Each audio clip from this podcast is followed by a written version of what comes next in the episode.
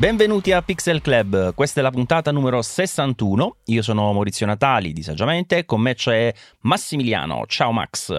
Buonasera, buongiorno o buon quel che sia ai nostri ascoltatori, mi sono tradito e vi ho svelato che stiamo registrando di sera. Come al solito, tra l'altro. E poi salutiamo anche il mitico Mattia Gaschè, ciao Matt.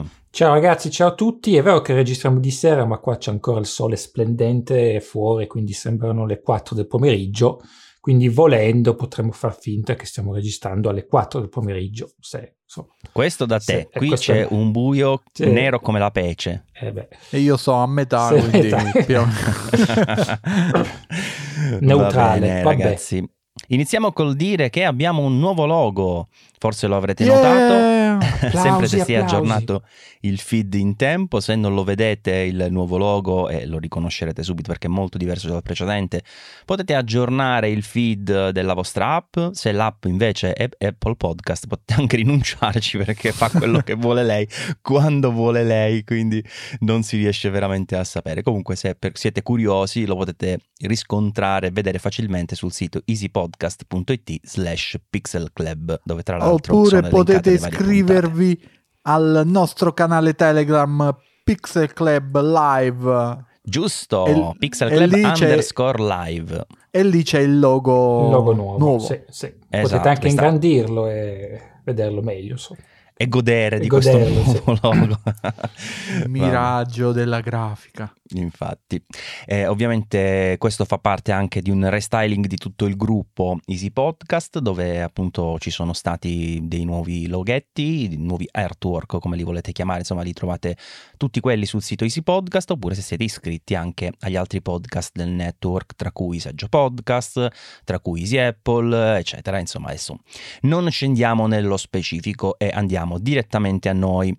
Ovviamente dopo qualche puntata che avevamo registrato con una giusta frequenza è saltato tutto perché non riusciamo ad essere costanti e coerenti neanche con una pistola puntata alla tempia, ma siamo tornati qui fortunatamente. Devo dire che non ci sono state neanche tantissime novità, o almeno abbiamo atteso finché non ce ne fossero un buon numero, perché per un periodo c'è stata un po' di stazionarietà, diciamo, del mercato. In realtà stavamo ancora aspettando perché si rumoreggiava che Sony avesse in programma di ritirare fuori una nuova fotocamera, forse era una PSC con un corpo un pochino più cazzutello, insomma alla fine per ora non è arrivato nulla, quindi continuiamo a registrare in attesa che ci sia anche questa novità. Ma nel frattempo Sony in realtà qualcosa l'ha presentata, tra l'altro una cosa che devo dire sono stato molto felice per la prima volta, se ben ricordo, di aver provato in anteprima, cioè prima che fosse svelata, quindi ho avuto la possibilità di testare questo obiettivo, un Sony 14 mm della famiglia G Master.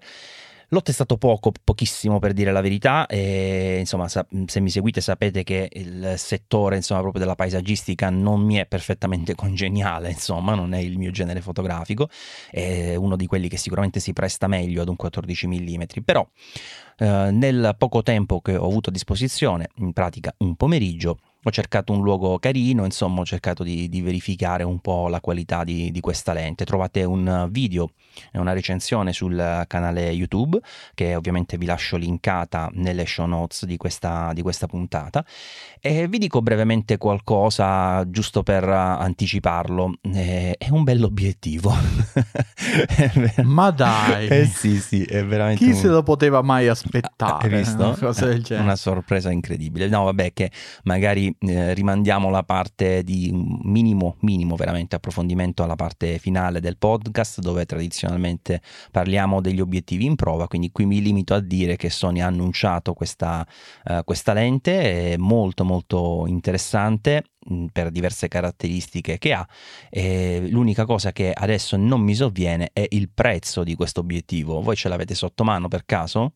1.600 euro, mi pare. Sì, 1.600 euro, esatto, okay. Che tra l'altro vi anticipo essere una delle cose che mi ha colpito di più, perché non lo sapevo quanto mi è arrivata la lente in prova, e devo dire che per i primi giorni pensavo fosse nettamente superiore come prezzo. Invece questi 1.600 euro sono secondo me molto molto giustificati per il tipo di obiettivo, per il quale vi dicevo più avanti magari faremo un piccolo approfondimento. Poi, allora, vediamo un po' di roba da Panasonic. Chi ne vuole parlare un po'? Io farei parlare Matt, perché lui ha fatto già anche un piccolo confronto fra tutte le novità di Panasonic, insomma. Vero, sul sito Mirrorless Comparison trovate un approfondimento che sarà anche quello linkato nelle note di questo episodio, ma intanto sentiamolo dalla viva voce di Matt. Allora, Panasonic ha presentato non una ma due nuove top di gamma GH, la GH5 Mark II e la GH6. Allora, la GH6 in realtà hanno detto pochissimo, perché il classico annuncio dello sviluppo, dopo che poi ci stiamo pensando di fare questa fotocamera e ve ne riparleremo più avanti. No, in realtà arriverà a fine anno la GH6, quindi è già in fase di lavorazione, arriverà con delle novità interessanti. Potrà fare il 4K fino a 120 frame al secondo in 10 bit e il 4K fino a 60 frame al secondo in 10 bit 422, perché questi numeri ogni tanto fanno un po' confusione. Poi c'è il 10 bit 420 col codec H265, poi c'è il 10 bit 422 H264. Panasonic insomma, va un po' da uno all'altro.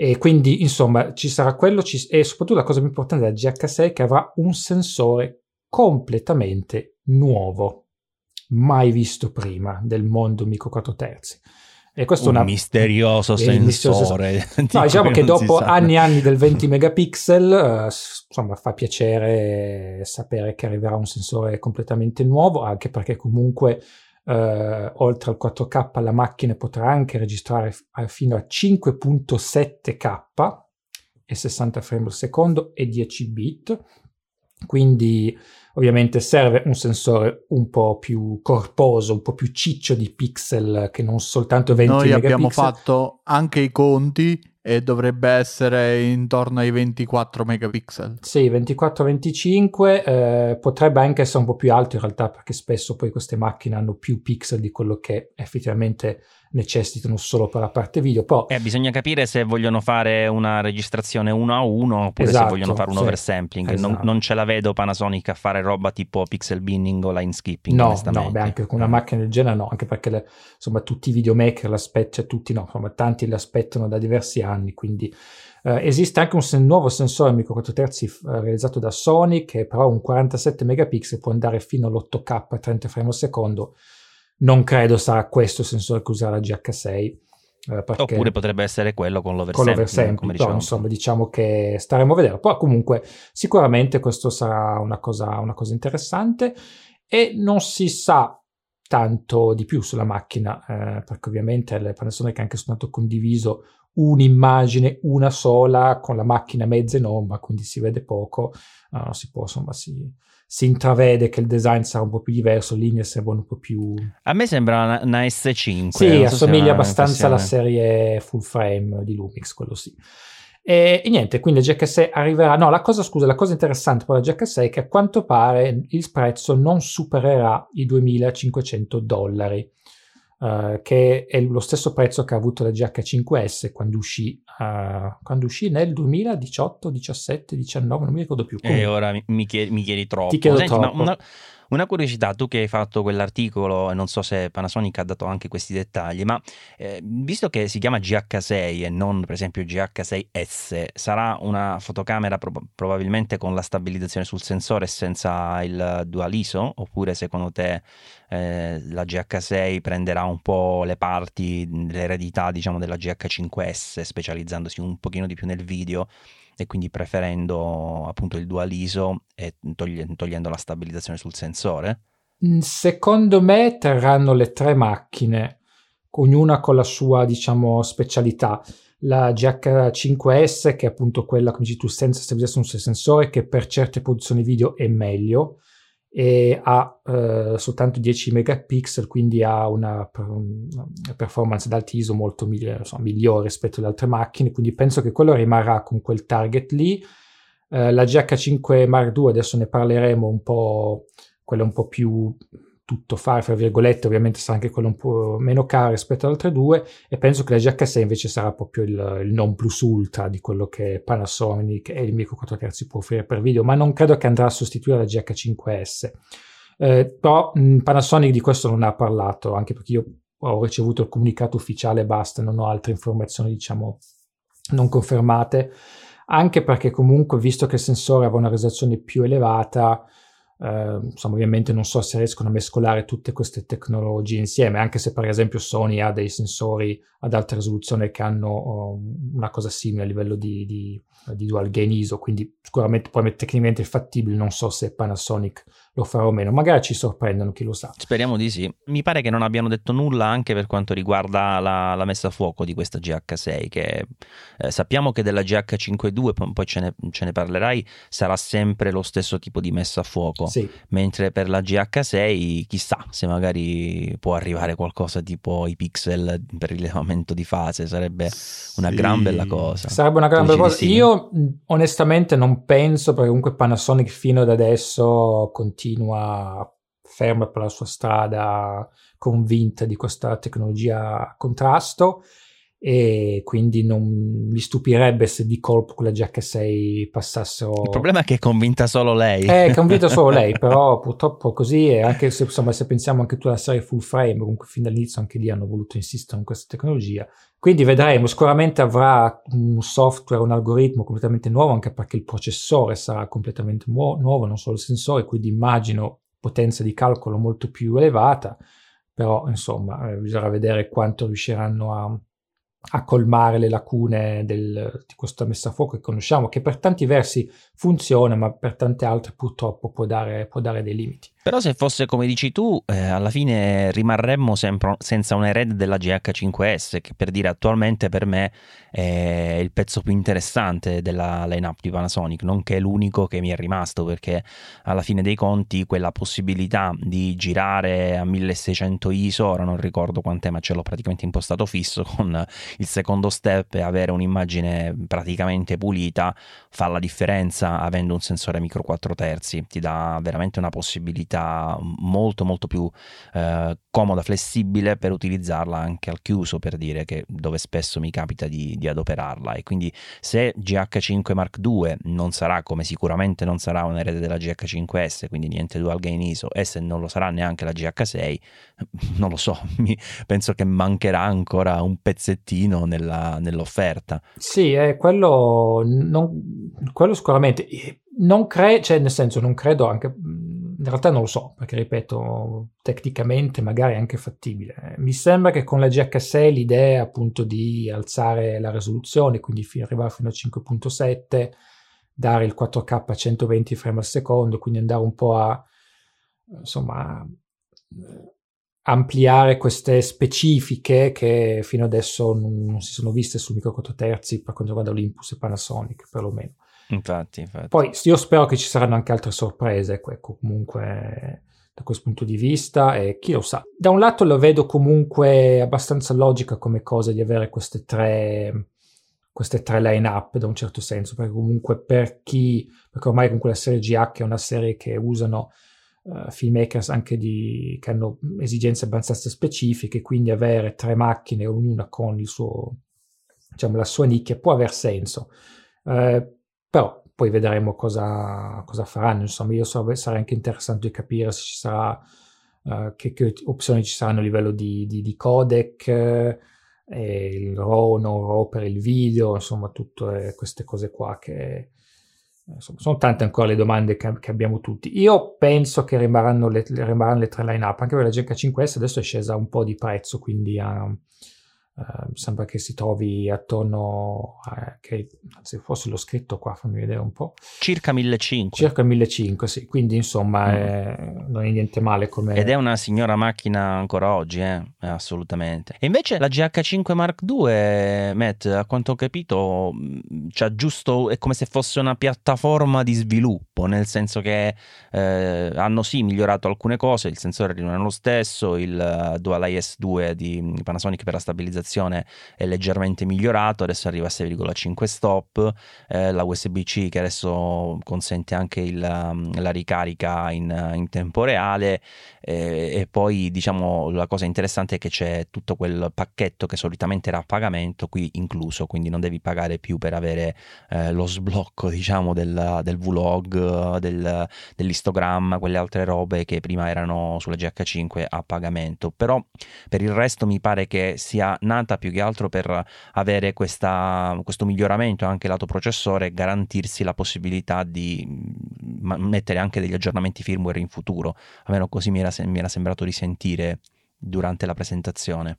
Sì, hanno il processore, un processore sempre diciamo della stessa generazione ma comunque migliorato, più veloce, e lo sensore è una nuova versione in cui hanno messo un coating per l'antiriflesso, insomma una cosa, non ho neanche capito esattamente cosa intendesse. Ah sì, l'ho sentita sta cosa, praticamente c'è un sistema, perché prima c'era la possibilità, anche se io onestamente non l'avevo notata, che si verificasse del flare non interno alla lente ma tra la parte posteriore insomma della lente e il sensore, sì, che probabilmente era il rivestimento delle microlenti se ho capito bene, sì. Quindi questa cosa non l'hanno diciamo risolta con un nuovo rivestimento, però non mi aspetto che si veda da qualcosa di concreto, no, insomma, non credo, no, no. No, per il resto appunto come dici tu più o meno la macchina è la stessa, hanno l'autofocus, ha tutti gli ultimi aggiornamenti di algoritmo che sono poi le stesse che sono presenti sulla S5, e quindi poi tante altre piccole cosette, lo schermo, c'è il bordo rosso attorno all'LCD quando stai registrando, tutte queste piccole cose qua, la possibilità per esempio di settare la ghiera di messa a fuoco degli obiettivi in lineare o non lineare quando fai il manual focus, che può essere utile per chi fa video. La novità più interessante dal mio punto di vista è tutta questa serie di opzioni che hanno incluso per poter fare lo streaming usando meno cose possibili. L'hanno progettata questa nuova app che si chiama Lumix Sync, e connettendo la tua fotocamera, la GH5 Mark II, al tuo telefono puoi fare un live streaming direttamente su YouTube, Facebook, o credo che quasi tutti i servizi siano disponibili se metti poi tutti diciamo i codici manualmente, gli indirizzi manualmente, con un output massimo di 1080p a 60 frame al secondo, e quindi senza dover passare da un computer, da software di terze parti come OBS e quant'altro. Ci sarà anche la possibilità, questo arriverà con un aggiornamento firmware, di poter connettere la macchina col cavo USB e usare la connessione 4G, 5G del telefono, quindi con una connessione più stabile, anche forse più veloce rispetto a fare col wifi, che ricorda un po' quella cosa che ha fatto Sony, esatto, con i suoi smartphone, sì, esatto. Anche se da quanto ho capito sta roba per ora Sony la si può usare solo in Cina mi pare, cioè solo in Giappone dove c'era questo smartphone che se non erro non è proprio arrivato, quello con l'ingresso HDMI, una cosa del genere, uno smartphone che ha anche un costoso monitor, sì, ti fa anche da monitor, sì, la cosa è simile. E poi insomma adesso non mi ricordo più esattamente l'ordine, alcuni sono già disponibili, altri col firmware, per esempio potrai anche fare la stessa cosa connettendoti a un PC, a un portatile, e poi ci sarà anche la possibilità di farlo con un cavo rete. Quindi insomma visto anche il momento, visto che il live streaming è schizzato alle stelle da quando è scoppiata la pandemia, ci può stare come soluzione, forse per loro è anche un modo per catalogare questa macchina rispetto alle altre due. Quindi la GH5 Mark II, quella un po' tutto fare, è orientata verso gli youtuber, gli streamer, la GH5S per chi non vuole la stabilizzazione, vuole prestazione d'alto ISO, la GH6 con la super risoluzione, così la vedo per il momento. Certo, poi bisogna vedere anche come funzionerà sto software, perché abbiamo visto che sui software veramente, soprattutto quando c'è da mettere una connessione col computer, è facile scrivere delle cose, è molto difficile renderle effettivamente utili, che abbiamo provato con diverse app, veramente come può diventare scomodissimo e ti passa la voglia insomma, poi di utilizzare queste cose. I prezzi di questa macchina, che praticamente è già disponibile, se non erro, perché l'ho vista anche in giro, 31 luglio dovrebbe essere disponibile, 31 luglio è il termine per una promozione. Acquistando la macchina entro questa data si può avere gratuitamente un 25 mm F1.7 e una batteria aggiuntiva. La disponibilità mi sembra che c'è già, perché come dicevo l'ho già vista un po' in giro sta macchina, che con il solo corpo costerà 1.699 euro. Poi vabbè, ci sono i vari kit, insomma, più o meno interessanti a seconda di quelle che sono le vostre esigenze. Considerate che contiene anche l'aggiornamento come dicevo prima per il vlog, in sostanza integrato, e rimane comunque Panasonic, per quanto il suo sensore insomma sia più piccolo degli altri, una delle macchine più economiche, anzi forse la più economica, che fa il 4K 60, insomma, no? Sì, con l'anche c'è anche la X-T4 o la X-T3. Ah, vero. Va bene, comunque Panasonic tutto qui, tranne Max, mi pare che abbiano presentato anche un nuovo obiettivo, giusto? Sì, hanno annunciato più che altro un nuovo obiettivo, che è il Panaleica DG 25 50 mm F1.7, di cui non hanno fornito assolutamente nessuna altra caratteristica, però sicuramente sarà un ottimo obiettivo che andrà ad accompagnarsi con il ben noto 10-25 mm f1.7, andando a coprire quello che è un range di focale molto, molto usato quando si parla insomma di zoom, e nulla. Praticamente si va col 10-25, da 20 mm 20 a 50 mm, e poi da 50 a 100. Però F1.7, bel range. Però F1.7, sì, sì. Un bel range, insomma. Sicuramente dovrebbe arrivare insieme alla GH6. Sì. Quindi ce l'aspettiamo entro la fine dell'anno. E poi sì. Max, ti lascio la parola, ci dici qualcosa anche di questo nuovo obiettivo Fujifilm? Ah sì, tanto che parliamo di obiettivi, annunciamo anche con un po' di ritardo, perché praticamente è uscito il giorno dopo di quando abbiamo registrato la vecchia puntata, vero, sì. L'arrivo dell'obiettivo Fujifilm XF18 mm F1.4, che è una specie di riedizione del 18 mm 1.4 che già esisteva, ma qui andiamo ad avere diverse migliorie. Infatti l'obiettivo sarà WR, che dovrebbe stare per water resistant, ma non è nient'altro che una leggera tropicalizzazione, e soprattutto ha il motore della messa a fuoco lineare, e quindi finalmente dovremmo riuscire a coniugare una buonissima qualità ottica, perché già il precedente e tutta la serie F1.4 di Fuji avevano qualcosa in più a livello ottico. C'è gente che è innamorata pazza del 35-1.4, e fra questi ci sono anche io, perché otticamente, a livello di colori, a livello di sfocato, restituiva un'immagine davvero molto molto bella, però avevo un motore della messa a fuoco lento, anche se molti dicono che con la X-T4 si è velocizzata un po' la cosa, però il motore è quello, cioè magari hai un po' meno di ricerca, però la velocità del motore è quella, mentre la serie F2, che aveva già i motori aggiornati, è decisamente più veloce. Quindi qui troveremo qualità ottica e un autofocus migliorato, insieme alla tropicalizzazione, che schifo non ci fa mai. Il tutto ad un prezzo di listino di 1.049 euro, che a me sembrano un po' tanti, onestamente. Secondo me si poteva stare un 200 euro sotto, bello tranquillo. Vedremo quando arriverà, perché dovrebbe arrivare proprio questo mese di giugno. Magari se riusciamo a metterci sopra le nostre zampacce lo proviamo e vediamo che cosa è questo obiettivo. Beh sì. Tra le altre cose invece abbiamo delle novità ancora non certe, ma molto molto interessanti, per quella che potrebbe essere la macchina di maggior qualità finora presentata da Canon in ambito mirrorless, perché pare sia ormai certo che entro il 2021, probabilmente tra un paio di mesi, possa uscire la EOS R3. Non mi ricordo se ne avevamo già parlato, seppur brevemente, in una precedente puntata. Comunque sono uscite delle altre immagini, perché all'inizio, quando Canon ha fatto quel pseudo annuncio, c'era solo un'immagine a corredo.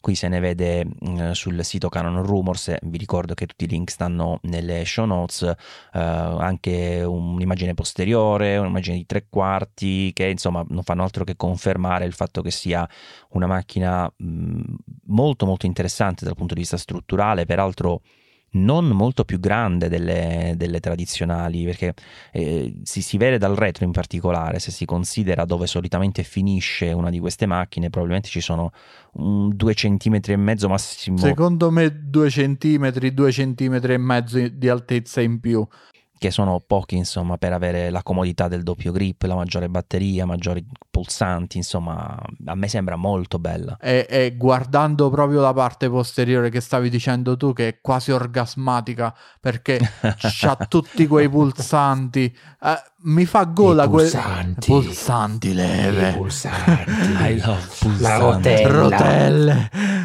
Venite a me. Però mi fa gola quel pulsante enorme AF-ON, che su Canon non è mai stato così grande, che sembra avere anche una specie di LED forse al suo interno. No, lo sai cos'è quello? È come quello della, se ricordo bene, 1DX Mark III, che è anche una specie di superficie touch, cioè sì, può essere utilizzato per swipeare e quindi andare a controllare il punto di messa a fuoco in un modo ancora più comodo rispetto il ritorno della superficie touch malefica praticamente. No, ma questo funziona okay. Bene, ti confermo che c'è nella 1DX Mark III, infatti ne ho sentito parlare benissimo di questo tastino magico, quindi ci sta assolutamente. E poi di una cosa non abbiamo parlato nella scorsa puntata riguardo questa macchina, ovvero che dovrebbe esserci il ritorno del figlio al prodigo, ovvero della messa a fuoco con l'occhio, nel senso non che ti mette a fuoco sull'occhio, ma che metti a fuoco tu,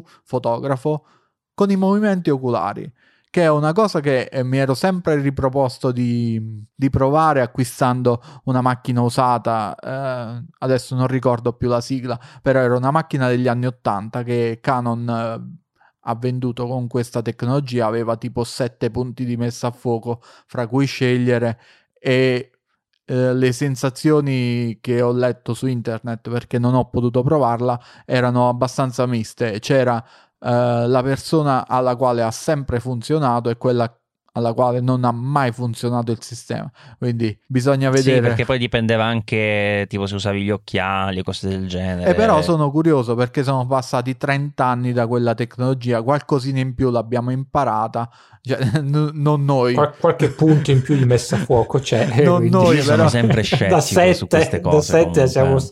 Tipo, ve lo ricordate quando era uscito quel aggeggino di Leaf, mi pare si chiamasse, che tra l'altro io avevo, che era una specie di scatolotto che si metteva da sotto il monitor e rilevava il movimento delle mani per creare delle... ce l'ho avuto pure io. Cioè sì, ganzissimo da vedere, però Magic poi alla fine l'altro pratico Magic Leap non serviva assolutamente a nulla. Niente. Quindi non so, non vorrei che fosse una di quelle cose buttata lì tanto per dire ecco, abbiamo ripescato una tecnologia, cioè io dubito che sia effettivamente molto utile all'atto pratico, però vabbè, sicuramente si potrà praticamente... male non fa, si potrà disabilitare sicuramente, però dai, un applauso a Canon che ogni tanto ci prova a fare qualcosa. Però scusa, quindi vuol dire che se io sto inquadrando con l'occhio nel mirino e muovo il mio occhio verso destra, lui mi muove il punto di messa a fuoco verso destra, e questo in teoria il succo. In teoria sì, però cioè io ho pensato a come, cioè tu magari guardi i dati di scatto e ti cambia il punto F. Cioè, no, esatto. No, ma più che altro mi sono immaginato in situazioni nelle quali magari passa una bella ragazza e tu stai fotografando l'albero e pareva, ti mette a fuoco la bella ragazza, insomma. Vabbè, diciamo che è anche giusto che tra un albero e una bella ragazza fotografi la bella ragazza, quindi in quel caso avrebbe ragione secondo me. Allora è utilissima questa funzione. Ho anche un bel ragazzo. Magari ci sarà un settaggio nel menu che dice ignora bella ragazza, ti cambia la lista. Mi piace questo titolo della puntata. Ignora la bella ragazza. Ignora bella ragazza. Abbiamo il titolo. Perfetto. Comunque la R3 da dietro mi pare abbia anche un mirino di una dimensione improponibile, cioè gigante. Non so se, cioè, se lì dentro che c'è un proiettore col cinema. C'è una TV, un TV da 51 pollici 4K. È abbastanza impressione.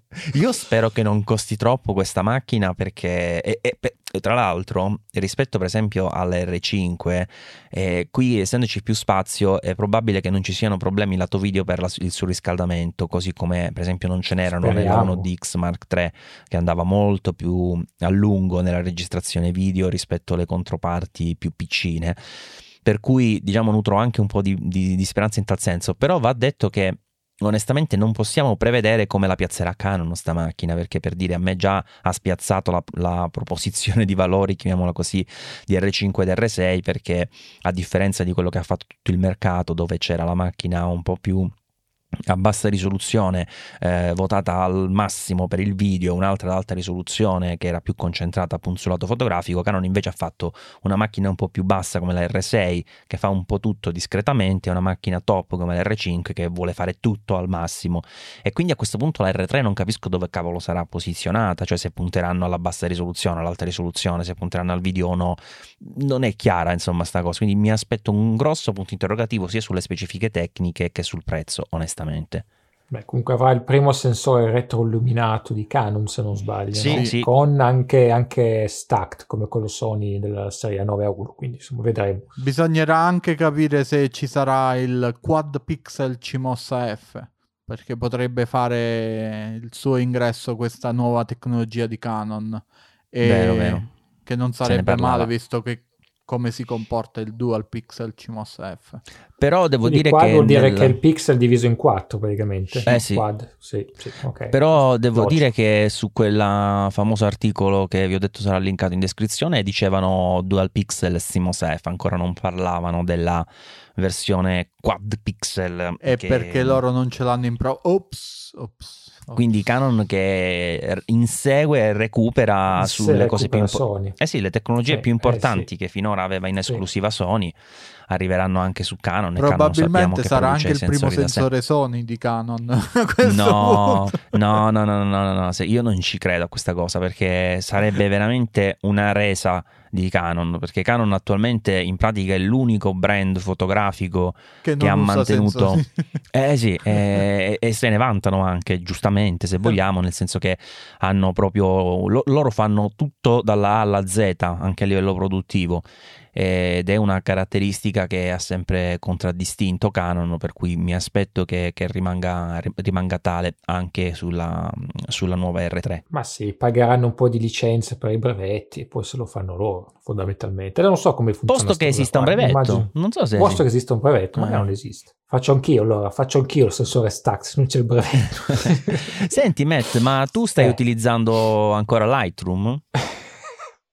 Dove andiamo a questa conversazione? No, era una mia curiosità se stai utilizzando ancora Lightroom, in particolare il Classic. Sto ancora utilizzando Lightroom Classic, che in questo momento devo dire che non è troppo lento, non so, c'è un momento suo. Ma tu sei sempre stato di partito non è troppo lento, diciamoci la verità. No, io ho avuto dei momenti in cui mi ha fatto comunque dannare abbastanza. In questo momento è abbastanza tranquillo, però non sai mai come c'è, quando lo fai partire non sai mai cosa succede con questa versione. Ogni tanto lo faccio partire, sta fermo, non fa niente per tipo 20 secondi e poi parte. Ogni tanto parte subito, quindi sai, così io dico lanciamo Lightroom, vediamo cosa succede, un po' come il lancio della moneta, no? Secondo quello che fa Lightroom prendo le mie decisioni della giornata, quindi sì, comunque la risposta al momento è sì. Perché? Intanto perché anch'io attualmente utilizzo quello e ogni tanto mi viene il pensiero di ripescare, anzi ritentare l'utilizzo di Lightroom versione nuova, diciamo, non classic, e insomma. Fatelo passare. La CC? Sì, più che altro perché ho sempre il dubbio che Lightroom Classic da un giorno all'altro decidano di abbandonarlo. Però mi ha incuriosito una cosa, proprio oggi, mentre stavo facendo l'installazione su un computer nuovo, sto provando l'iMac da 24 pollici con Apple Silicon, vedevo che tra le due versioni di Lightroom la descrizione che ha scritto Adobe è uguale per le prime cose, cioè gestisci foto, insomma le solite cavolate. L'unica frase che differenziava Lightroom da Lightroom Classic era che nella versione Classic c'era scritto ideale per la gestione di grandi cataloghi, cosa che non c'era scritta su Lightroom normale, e mi ha fatto pensare sta cosa, perché effettivamente penso sia io che te abbiamo dei catalogoni giganti, almeno io tengo roba dentro ormai da anni, quindi c'è veramente l'ira di Dio, non so quanti progetti ci stanno, eccetera eccetera, per cui io sono un pazzo, perché io praticamente ho lo stesso catalogo dall'inizio, quindi catalogo enorme, 1 milione di gigabyte, un sacco di hard disk collegati Sì, magari anche per quello che gli tanto è lento, però io magari, ecco, magari mi piace farlo soffrire Lightroom. Invece devi sapere che Max, ma lo saprai sicuramente, da qualche tempo è passato con anche buona soddisfazione a Capture One, se non erro dalla versione 20, no Max? Ho provato sia la versione 20, però per qualche motivo l'ho abbandonata, non lo ricordo più, e poi con l'uscita della versione 21, che aveva diverse novità molto molto interessanti, ho deciso di fare lo switch completo. Ho preso la piccola libreria di Lightroom, perché io la cambio ogni anno, altrimenti mi diventa mostruosa, quindi mi faccio una libreria ogni anno, e l'ho data in pasto a Capture One, e da lì ho iniziato a lavorare tutti i miei nuovi progetti con questo software. Mi trovo davvero molto molto bene, perché con il tempo Capture One ha saputo prendere quanto di buono c'è da Lightroom, integrando alcune funzionalità e rendendosi più amichevole verso gli utenti, perché le potenzialità del software sono esagerate per quanto riguarda il controllo dei colori, i controlli selettivi con i pennelli, fa 1 miliardo di cose, ma soprattutto con i colori, la gestione dei colori è pazzesca, perché ti puoi concentrare sulle singole sfumature, sulle singole cose, non hai dei controlli grossolani. Se vuoi puoi andare davvero molto molto molto in profondità nelle regolazioni. Io l'unica cosa che ancora non digerisco di questo software è la gestione della libreria. Qualche giorno mi devi fare una sessione in live per farmi capire come cavolo fai tu, perché io impazzisco con sta cavolo di libreria di Capture One. È la cosa che meno riesco a contemplare, mentre le altre cose comunque mi hai spiegato il trucchetto, nel senso che ti puoi riposizionare le robe un po' come le vuoi tu, sì. Per cui ricrei una specie di Lightroom se sei affezionato, diciamo, a quel layout anche su Capture One, mentre sulla gestione libreria ancora oggi non ci capisco una mazza. C'è una libreria di Capture One della versione 20, e quando l'ho riaperta con la versione 21 che ho scaricato in prova non ho capito nemmeno da dove prendeva la roba, che proprio non riesco a entrare nella sua logica, è una cosa che è più forte di me. Comunque sì. Adesso la versione 21 la versione 21 è nativa per Apple Silicon, tu hai il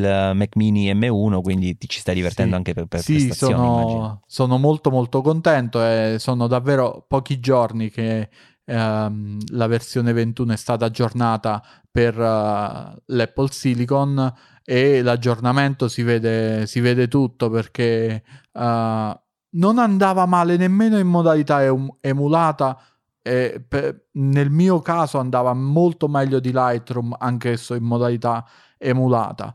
Però adesso le cose sono nettamente cambiate, dove prima avevo qualche difficoltà era con i pennelli, per esempio, adesso invece tu premi e non hai quell'effetto scia che tu ti muovi col mouse e dopo un quarto d'ora ti arriva la pennellata praticamente. A livello di software è rimasto lo stesso, però a livello prestazionale è cambiato un po' tutto. Loro ovviamente fanno tutte quelle dichiarazioni, è il doppio più veloce in importazione, in esportazione, è il 50%, però devo dire che effettivamente si vede molto la differenza fra la versione nativa e la versione precedente. Questo aggiornamento è stato fatto, come dicevo, una settimanella fa, e ne vanno a giovare anche gli utenti Intel, perché il software è stato riscritto per buona parte e quindi sono state integrate le nuove API di Apple. È stato riscritto per sfruttare il framework Metal, mi pare, perché prima invece non utilizzava quello. Solo su M1 però, questa è una cosa strana. Però devo dire che in quanto a comunicazione sono un po' scarsetti quelli di Capture One, perché uno diceva una cosa, uno diceva un'altra. Sul comunicato ufficiale dice che la libreria Metal è utilizzata solo dalla versione Apple Silicon. Sì, Apple Silicon, anche se non so come hanno fatto, visto che il software è stato rilasciato come universale, quindi non esiste la versione Apple Silicon. Vabbè, diciamo che la questione Metal non ci posso mettere la mano sul fuoco, perché, come dicevo, la comunicazione di Capture One non è stata perfetta, però il software si comporta davvero molto molto bene, e anche con un computer piccolo, perché alla fine il Mac mini è un computer col processore entry level di Apple, perché quelli grossi ancora non ce li fanno vedere, si comporta benissimo anche con i file più grandi. Loro, essendo praticamente Phase One, anche se oramai si sono staccate le due società, hanno fatto vedere le prove con i file da 150 megapixel, la loro medio formato, e wow, cioè il software col MacBook Pro era impressionante. Loro stessi sono rimasti impressionati dal fatto che comunque i file da 150 megapixel li gestisce così,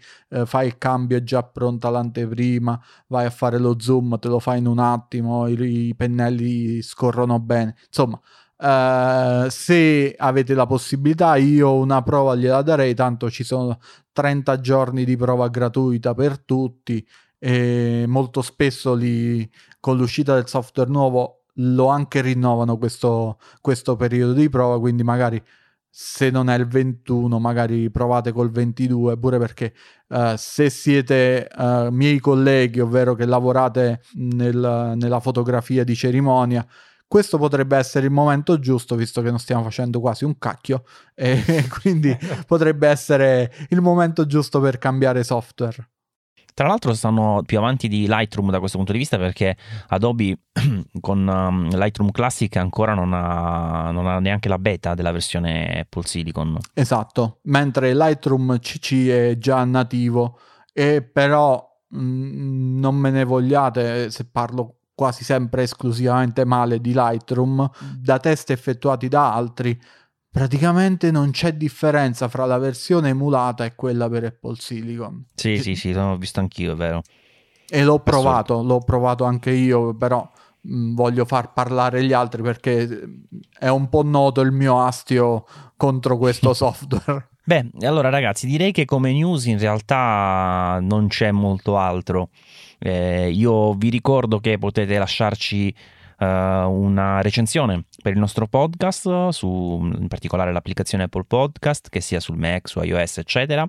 Non mettete solo le stelline, scrivete anche qualcosa, così eventualmente vediamo il vostro nome e vi possiamo ringraziare in puntata. E vi ricordo anche che potete scriverci all'indirizzo pixelclub@easypodcast.it se volete farci qualche domanda, qualche approfondimento eccetera. In realtà mi pare ci fosse una domanda che era arrivata su Instagram che avevo girato, però adesso non l'abbiamo beccata in tempo prima di iniziare a registrare, quindi magari ne parliamo nella prossima puntata. Ho una nuova sigla. Vai. Non c'è posta per noi. Mi sembra più adatta a questa puntata. Bene, allora per l'ultima parte non abbiamo la sigla, che sarebbe la parte per gli obiettivi o comunque i prodotti in prova. E Matt, visto che non parli da un po', ci vuoi parlare di questo adattatore di TechArt, che tra l'altro ho anch'io da un po', ma non l'ho praticamente mai utilizzato. Una cosa che ho acquistato veramente, buttando i soldi dalla finestra, era meglio forse. Sì, ma in realtà anch'io all'inizio così, perché l'ho comprato l'anno scorso e la scatola era lì che prendeva polvere, il mese scorso, adesso boh, almeno verifico che c'è effettivamente un adattatore dentro questa scatola, sennò...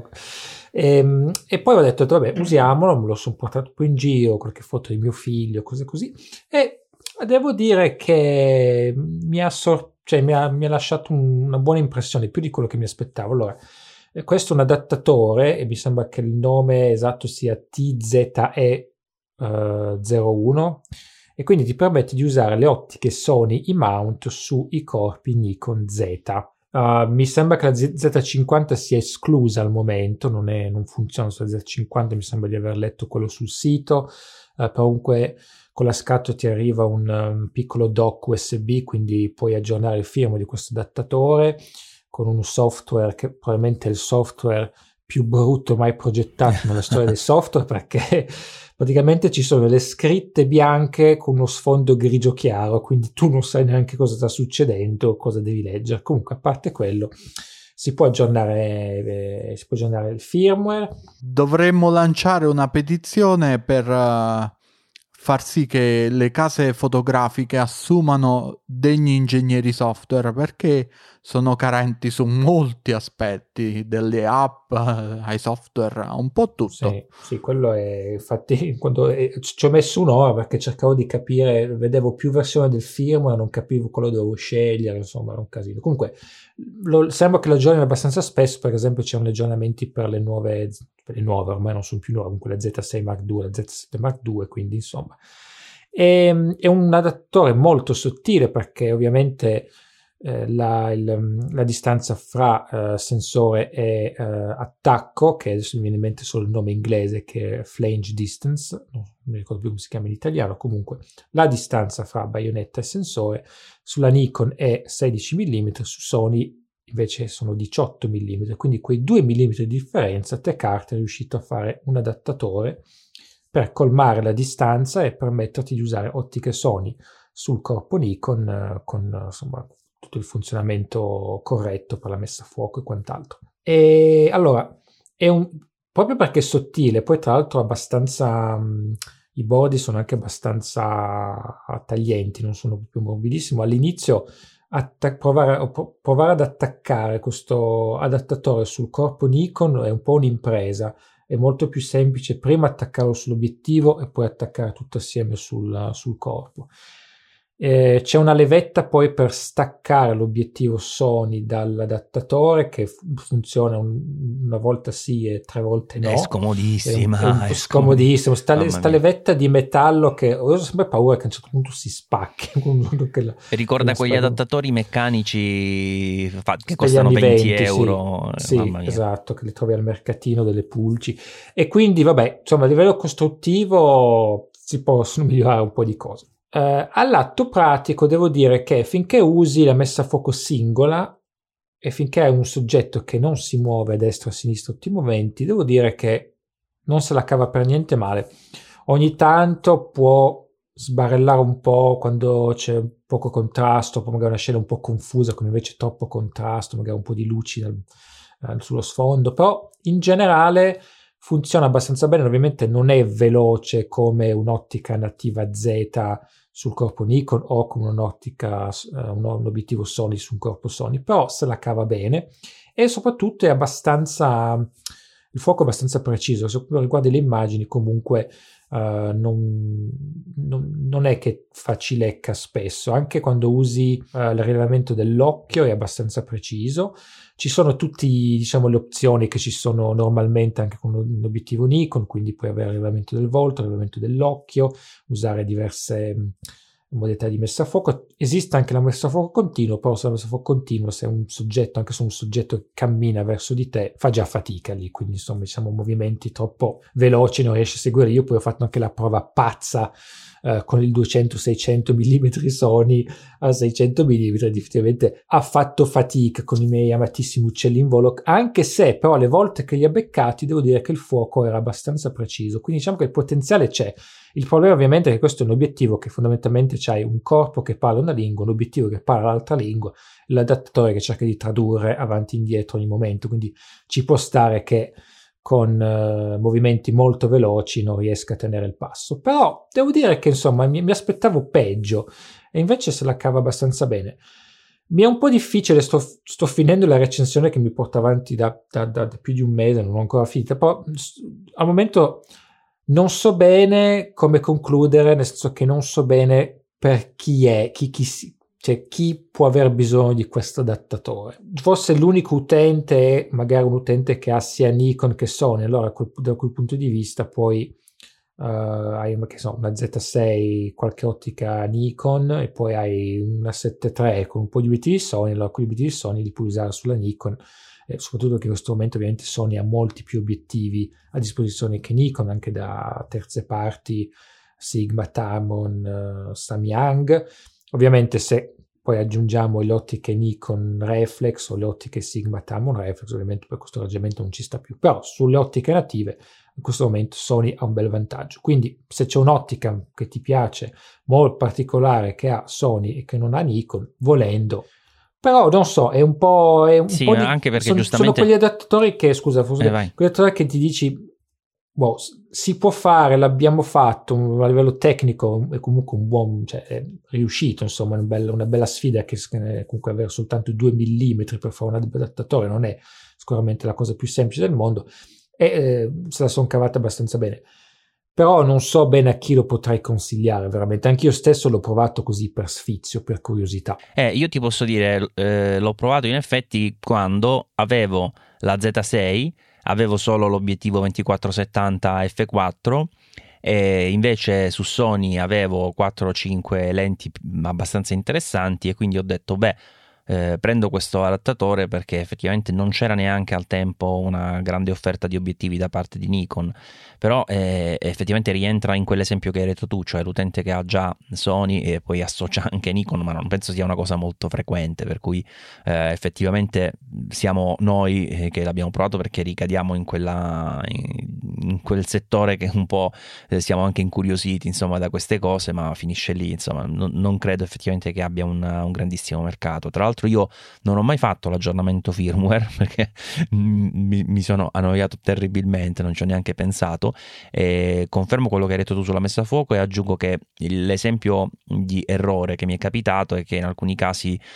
impazziva tra background e foreground, cioè andava avanti e indietro a manetta, l'ho dovuto mettere in manuale per stopparlo perché era impazzito proprio, andava... fermati, sì, era un loop continuo. Una cosa curiosa che mi è capitato col 200-600 è che l'anteprima del mirino era completamente sballata, nel senso che nel mirino vedevo sovraesposti di 2 stop, invece poi la foto era sottoesposta di 2 stop. Che cosa strana. Abbastanza, quindi secondo me c'era lì, in quel caso lì, con quell'obiettivo lì, solo quello, secondo me c'era un problema di comunicazione anche col diaframma, perché sì. Ho portato a casa delle foto che devo alzare di 4 stop per avere un'esposizione decente, quindi qualcosa lì è andato storto, quindi ovviamente secondo l'obiettivo ci sono un po' di problemi di comunicazione, quindi anche lì, sai, io l'ho provato con un po' di obiettivi Sony, l'85-1.8, il 55-1.8, il 35-1.8, il 21-1.8 che è il mio preferito. Però poi sai, se vuoi provare degli zoom, ci sono anche i Sigma e i Tamron, non è detto che funzioni sempre tutto, perché alla fine, ripeto, è un adattatore che deve tradurre 2 lingue in modo costante, quindi diventa ovviamente un po' complicato. Però comunque, insomma, è esperimento riuscito sicuramente, va sicuramente un applauso al TechArt anche proprio solo per provarci, e sicuramente valeva la pena vedere come funzionava. E quindi vi rimandiamo anche al sito di Matt nel momento in cui pubblicherà questa recensione, sì, entro la fine dell'anno, entro la fine del 2021, come Panasonic con la GH6, esatto. Se siete curiosi, insomma, di vedere qualche prova un pochino più dettagliata. Allora, io vi avevo anticipato che avrei detto qualcosa del Sony 14 mm F1.8 GM, e voglio dire 3 cose così non mi dilungo più di tanto. La prima riguarda il corpo, che di base non è nulla di nuovo per la serie GM, cioè le stesse cose, abbiamo la ghiera dell'apertura, lo switch per togliere gli scatti alla ghiera dell'apertura, manual focus e fuoco manuale sempre come switch, il pulsante G personalizzabile, la ghiera di messa a fuoco, sono le solite cose, insomma, che abbiamo in tutta la line up. Abbiamo qua il paraluce integrato, di quel un pochino petaloso che serve ovviamente per per un 14 mm perché deve coprire la lente frontale che è sferica, e qui ovviamente ne consegue che hai un tappo che non è piatto, che quindi per esempio in tasca dà fastidio, tenetelo in conto, perché se uscite già senza zaino, ti portate solo la lente col tappo attaccato e poi lo potete mettere in tasca, avrete una sporgenza circolare abbastanza fastidiosa, e poi il fatto che ovviamente non ci sia quindi la possibilità di attaccare dei filtri a vite. Però c'è nel retro di questa lente un filtrello, una specie di template che consente di tagliare i filtri, quelli che vengono dati proprio a fogli, insomma, del formato adatto, per inserirlo nella parte posteriore, quindi sul retro dell'obiettivo tra questo e l'innesto. Ovviamente non è una cosa comoda come un vetro frontale, anche perché intanto non è un vetro e poi è complicato anche se lo devi cambiare, togliere, insomma non hai la possibilità di avere anche quello variabile, ovviamente insomma ci sono un po' di limiti, però può essere una soluzione interessante dal momento in cui che non si può, insomma, come dicevo, utilizzare gli obiettivi a vite. Ma la cosa che mi ha colpito di più lato corpo, e qui finisco, è che è veramente piccolo, cioè io avevo solo le specifiche quando me l'hanno spedito, mi aspettavo un piccolotto tipo quello Sigma, il 14 mm F1.8 DG, e invece è molto più piccolo, cioè parliamo di una lunghezza di 10 cm, quello Sigma è più di 15, anche se quello per Sony ricordo che ha praticamente l'adattatore integrato perché è la versione nativa per reflex, e il peso, cioè 460 grammi, quello Sigma pesa quasi 3 volte tanto, più di 1,2 kg, quindi veramente un ottimo lavoro da parte di Sony da questo punto di vista, anche perché il corpo comunque è bello robusto, è tropicalizzato, quindi veramente un plauso dal punto di vista proprio della struttura dell'obiettivo, che si utilizza molto molto comodamente. Sul discorso della qualità ottica, e quindi veniamo al secondo punto, devo dire che non ho assolutamente nulla da dire, cioè la resa in termini di risoluzione è già buona a tutta apertura, la luminosità massima ovviamente a 1.8 con un 14 mm è ottima, e non ci sono problemi di flare, la distorsione è molto contenuta, non ho rilevato neanche problemi vistosi di aberrazione cromatica laterale, insomma veramente nulla da dire sul fronte ottico, così come sul fronte messa a fuoco, che è silenziosissima, avviene internamente, non genera rumori, assolutamente perfetto. E l'ultima cosa è quella del prezzo, che come ho già detto in anteprima all'inizio della puntata, a me è sembrato molto molto adeguato, cioè 1.600 euro, non dico che te lo regalano, per carità, però è un obiettivo estremo ma di qualità estrema, quindi della famiglia G Master, e onestamente mi aspettavo qualcosa intorno ai 2.100 euro grosso modo, invece questi 1.600 mi hanno colpito, anche perché ad oggi, con tutto che è uscito da tanto tempo, ha subito sconti eccetera eccetera, l'obiettivo Sigma sempre con le stesse caratteristiche viene a costare attualmente, quindi con gli sconti, 1.329 euro, mentre il listino è 1.549 ancora adesso, e quindi alla fine non è veramente un prezzo così elevato a fronte dei molteplici diciamo vantaggi che ha questa lente rispetto a praticamente l'unica concorrente diretta per innesto E.